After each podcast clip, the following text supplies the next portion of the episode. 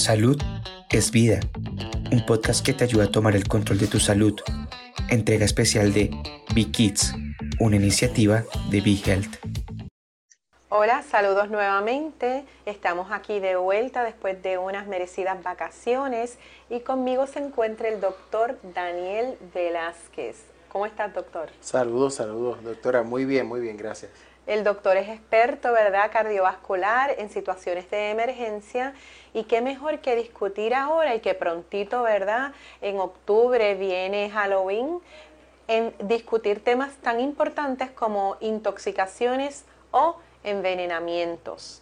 Entonces, para esto nosotros queremos, ¿verdad?, repasar un poquito eh, cómo puede presentar un niño que esté intoxicado. Por ejemplo, eh, siempre estamos pendientes a los niños, pero se nos puede escapar 30 segundos, segundos un niño y vamos a ver, eh, ¿verdad?, un cambio en este paciente y que nos debe alertar, y eso es lo que queremos, alertar, ¿verdad?, a los padres y encargados a que se den cuenta de cómo debe lucir un niño y que ellos puedan, ¿verdad?, diagnosticar que quizás estuvo intoxicado. Pues sí, excelente. Eh, es lamentable, pero es cierto. Eh, los niños, a pesar de que nosotros estamos y tratamos lo más posible de mantenerlos bajo nuestro ojo, ¿no? Eh, se nos pueden escapar, se nos pueden mover de, nuestro de nuestro campo visual y solamente basta unos segundos para que un niño pueda caer en contacto con una sustancia que potencialmente le puede causar un problema severo, ¿verdad? Eh, ahora, el, problema es, no es si lo vemos ingerir la sustancia, es cuando no lo vemos y ya el niño regresa, se reincorpora con nosotros, muchas veces estas sustancias no, no hacen efecto hasta un ratito después. Eh, ¿Qué cosas nos podrían dar indicios de que hubo un problema, verdad? Porque cuando es una sustancia que es cáustica, que es irritante, pues inmediatamente la queja va a estar presente, va a tener enrojecimiento alrededor de la boca, va a quejarse de dolor, de ardor, y ya pues eso nos alerta de que hay un problema. Sin embargo, eh, cuando estamos hablando de otras sustancias como medicamentos, ¿verdad? O como otros líquidos que podemos tener, sustancias que podemos tener en la casa, eh, pues puede haber eh, unos síntomas que se van a mostrar más tarde. ¿Y qué síntomas podrían ser? Pues mira, lo primero, cuando ves que el niño está actuando de una manera que no es normal, el, niño se torna hipoactivo, o sea, la actividad normal disminuye, se pone, eh, está quietecito en una esquina, está lento a responder, le hablas y tarda en notar que le hablaron. O sea que tenemos un problema, ¿verdad?, en procesar la información. Eh, el niño tiene problemas para respirar. Esto es un indicio eh, de un problema sumamente serio, porque si hay un problema respiratorio, potencialmente el niño puede entrar en un, en un, problema aún mayor que puede amenazar la vida inmediatamente. Así que cuando la respiración esté envuelta, esto es una señal de que es una emergencia y es una emergencia que tenemos que resolver inmediatamente. Así que problemas respiratorios, problemas de conciencia, ¿verdad? Que el niño no está, no está alerta como esperaríamos que esté. Eh, vómitos sin ningún tipo de justificación. Al, el aliento, el niño se te acerca, te habla y el aliento le huele a algún químico o alguna sustancia que no es el aliento normal del niño, pues ya estos son indicios generales, ¿verdad? De eh, que el niño podría estar teniendo algún problema de intoxicación. Y es el momento de buscar ayuda. Excelente, también me estaba diciendo, siempre discutimos los temas antes, ¿verdad?, de grabar. Me estaba hablando de que a veces también los ojitos pueden tener las pupilas puntiagudas o dilatadas oh, dependiendo del fármaco que hubieran ingerido. y, y, pero en esencia, estos eh, signos y síntomas que él explicó bien pendientes, papá, especialmente cuando por 30 segundos pues dejamos al nene no atendido. Y ya sabemos que el niño se intoxicó. ¿Qué hacemos? Pues lo primero es mantener la calma. ¿Verdad? El perder la calma nos hace perder tiempo, perder tiempo compromete la vida del niño.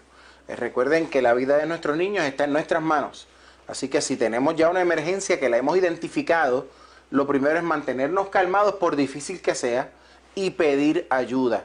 Tenemos que poner prioridades, ¿verdad? Primero pedir ayuda. ¿Y cómo pedimos ayuda desde nuestra casa? Pues vamos a hacer dos pasos importantes. El primero y es el primero porque es el que va a traer la ayuda definitiva, es llamar a la línea de emergencia 911, ¿verdad? Esto va a activar el sistema de emergencias médicas para que ellos lleguen al lugar y puedan continuar con el cuidado médico que el niño necesita. Segundo, llamar a la línea de control de intoxicaciones. Eso es bien importante porque llamando a la línea de control de intoxicaciones vamos a recibir unas instrucciones que nos van a servir, ¿verdad? Para comenzar tal vez un manejo en la casa del problema del niño. Quiero mencionar, en muchos casos las intoxicaciones, afortunadamente, no llevan a consecuencias catastróficas, ¿verdad?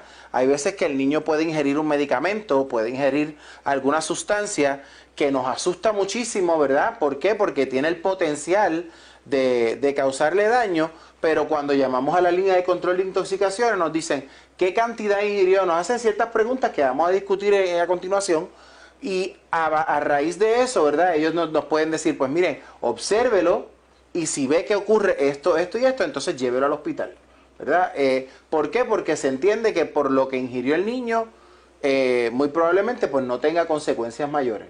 Eh, esto puede ocurrir en caso de la ingestión de sustancias OTC, como por ejemplo una eh, acetaminofén, una ibuprofen, que son medicamentos tal vez en dosis de adulto que para el niño potencialmente podrían ser peligrosos y más todavía cuando no sabemos, ¿verdad? Eh, pues en este tipo de cosas vamos a depender del consejo del Centro de Control de Intoxicaciones para que ellos nos digan si, si es necesario buscar asistencia inmediata o no. Entonces, ¿qué elementos una vez vamos a llamar ya al control, al poison control, ¿verdad? Al control de, de intoxicaciones. ¿Qué elementos el padre debe tratar, verdad, ante la angustia de tener claro, además, verdad, de la edad, del sexo y del peso? Siempre debemos saber cuánto pesan nuestros niños. Todavía hoy yo tengo padres que les pregunto un peso aproximado en algunas telemedicinas y no saben. O sea, eso es muy importante, especialmente en momentos de emergencia. Pero además de esos elementos, ¿qué otras cosas el padre debe tener o el encargado? Eh, a mano lo mejor que pueda para el centro de, Poison Control? Pues mira, es una excelente pregunta y quiero abundar un poquito sobre ciertos elementos que mencionaste. Número uno, cuando eh, nosotros decidimos buscar la ayuda, porque esa también es una alternativa, montarnos en nuestro auto y llegar al hospital, porque si yo vivo a dos cuadras del hospital más cercano, pues muy probablemente llegar al hospital sea más rápido que esperar la ambulancia, ¿verdad? Eh, en otros escenarios porque haya problema al acceso a la transportación o por la distancia, pues entonces sí es, necesario esperar la ambulancia. Pero si yo voy a ir al hospital a buscar ayuda, ¿verdad? ¿Qué información debo llevar? No se olvide que el hospital, el médico que te reciba en el hospital, va a depender de la información que le demos nosotros. Si nosotros cuando llegamos al hospital no tenemos la información clara, el niño se toma una pastilla pero ¿qué pastilla? No sabemos. ¿Verdad? Tal vez con dos minutos más que hubiéramos dedicado a investigar en el área y alrededor de la casa, podríamos haber identificado cuál fue el medicamento que se tomó, qué dosis tiene de ese medicamento, ¿verdad? La, cada pastilla. Y entonces tal vez, mira, agarrar el frasco. Y todas las pastillas regadas, agárrelas y, el, y el frasco también, porque allá contarán, allá saben leer si le dieron 30 pastillas, ¿verdad? Y, y, faltan tres, pero la señora dice que se tomó dos, así que ya estamos hablando de una, todo, llévese todo. Sí, nos ayuda, nos ayuda a por lo menos tener una idea de cuáles podrían ser los potenciales eh, sustancias nocivas que pudo haber ingerido el niño. Pero entonces, aparte de el peso, la edad, que son cosas muy, muy importantes, ¿verdad? Y no podemos recalcar suficiente, conozca el peso de su niño. Eso es algún ejercicio bien simple, ¿verdad? Pero es bien útil, porque en, el manejo de pacientes pediátricos, todo es basado en peso. Así que si no tenemos el peso más eh, preciso, digamos, pues esto retrasa un poco el manejo del, paciente. Pero entonces, aparte del peso, de la edad, es importante saber con qué se intoxicó. Si, si podemos identificar precisamente con qué, si podemos llevarnos la sustancia con nosotros, y mucho mejor, ¿no? Eh, y qué cantidad, si sabemos, ingirió de, de, esta sustancia. Ya con esta información tenemos suficiente para poder realizar las conjeturas necesarias y determinar qué cuidado podría dársele al niño tanto en la escena como en el hospital. Bien importante, mientras no recibamos instrucciones del Centro de Control de Intoxicaciones o del 911, específicamente del Cuerpo de Emergencias Médicas, que nos dé instrucciones directas de inducir el vómito, no induzca el vómito en un niño intoxicado. Eso es bien, bien importante porque hay sustancias que pueden ingerirse que son irritantes, son cáusticas. Y vamos a decirlo bien sencillo, si quemo bajando, va a quemar subiendo.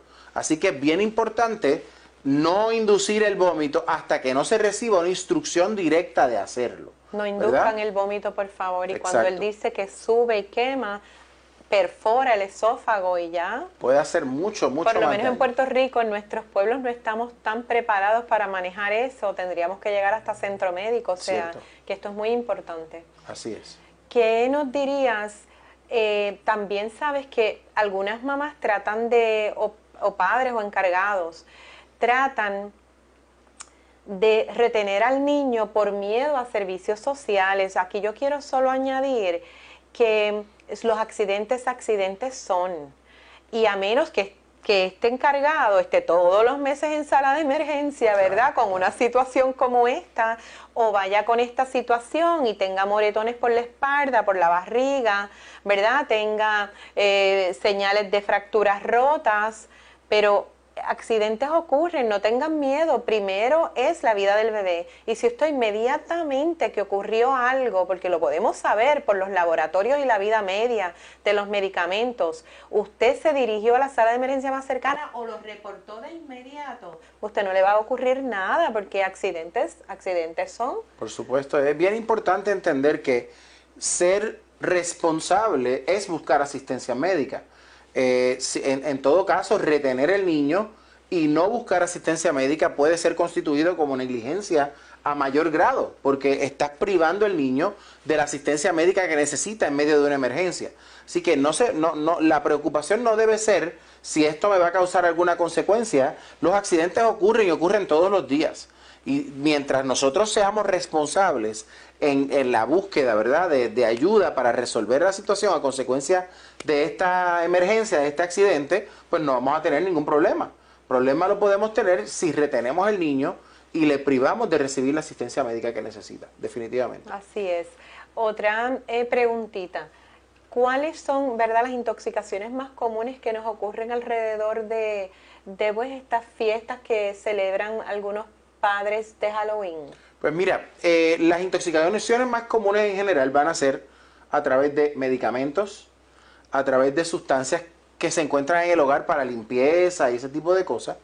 Por supuesto, en esta época, como mencionas, de que se aproxima de Halloween, pues el, tener algún dulce, alguna, algo que se haya recibido de la calle, que haya estado contaminado, que haya estado eh, ya sea accidental o intencionalmente, ¿verdad? No sabemos.